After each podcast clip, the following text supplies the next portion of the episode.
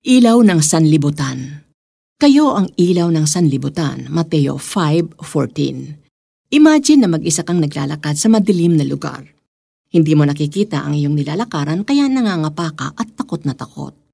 Hanggang saan ang kadilimang ito? Kailan magkakaroon ng liwanag? Ano ba ang kahahantungan nito? Ito ang mga katanungang naisip mo nang maalaala mo ang mga awit 23.4. Dumaan man ako sa madilim na libis ng kamatayan, wala akong katatakutan pagkat ikay aking kaagapay.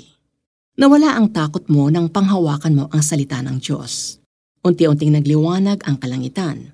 Nabuhayan ka ng loob at nasabi mong may pag-asang liwanag sa gitna ng kadiliman. Totoo ngang madilim ang mundong ating ginagalawan dahil sa kasalanan. People turn away from God and they live according to their beliefs and lust.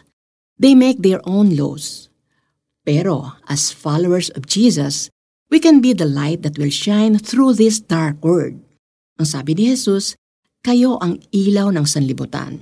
Dapat ninyong paliwanagin ang inyong ilaw sa harap ng mga tao upang makita nila ang inyong mabubuting gawa at papurihan ang inyong Ama na nasa langit.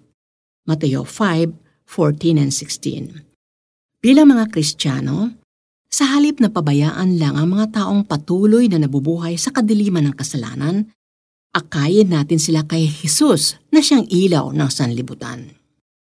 Ganito ang ginawa ni John the Baptist. Nagpatotoo siya sa mga tao patungkol kay Jesus. Gayun din, isinugo ni Jesus si Apostle Paul sa mga tao para imulat ang mga mata nila sa katotohanan at ibalik sa kaliwanagan. Dahil sa pangaral ni Pablo sa iba't ibang lugar, Marami ang nanampalataya kay Jesus at napatawad sa kanilang mga kasalanan. Kapag nagsilbi tayong liwanag sa mga taong namumuhay sa kadiliman, matatagpuan nila si Jesus na siyang tunay na liwanag. Darating ang panahon, magniningning sa liwanag ang ating bayan. Lord, lumalapit kami sa inyo ng may pagpapakumbaba. Tinatanggap namin ang pagpapatawad ninyo sa aming pagkukulang na ibahagi ang inyong liwanag sa mga taong lumalakad sa dilim. Simula ngayon, sa tulong ninyo, sisikapin naming maging ilaw sa mundong nababalot ng kadiliman ng kasalanan. Magliwanag po kayo sa aming buhay, Panginoong Hesus. Amen. Ito ang ating application. Ibahagi sa inyong mga kamag-anak, kaibigan o kakilala ang maputing balita at liwanag na matatagpuan lamang kay Jesus.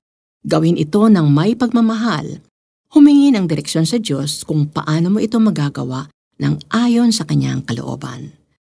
Kayo ang ilaw ng sanlibutan. Mateo 5.14 Ito si Becky Cabral, ang executive producer ng The 700 Club Asia.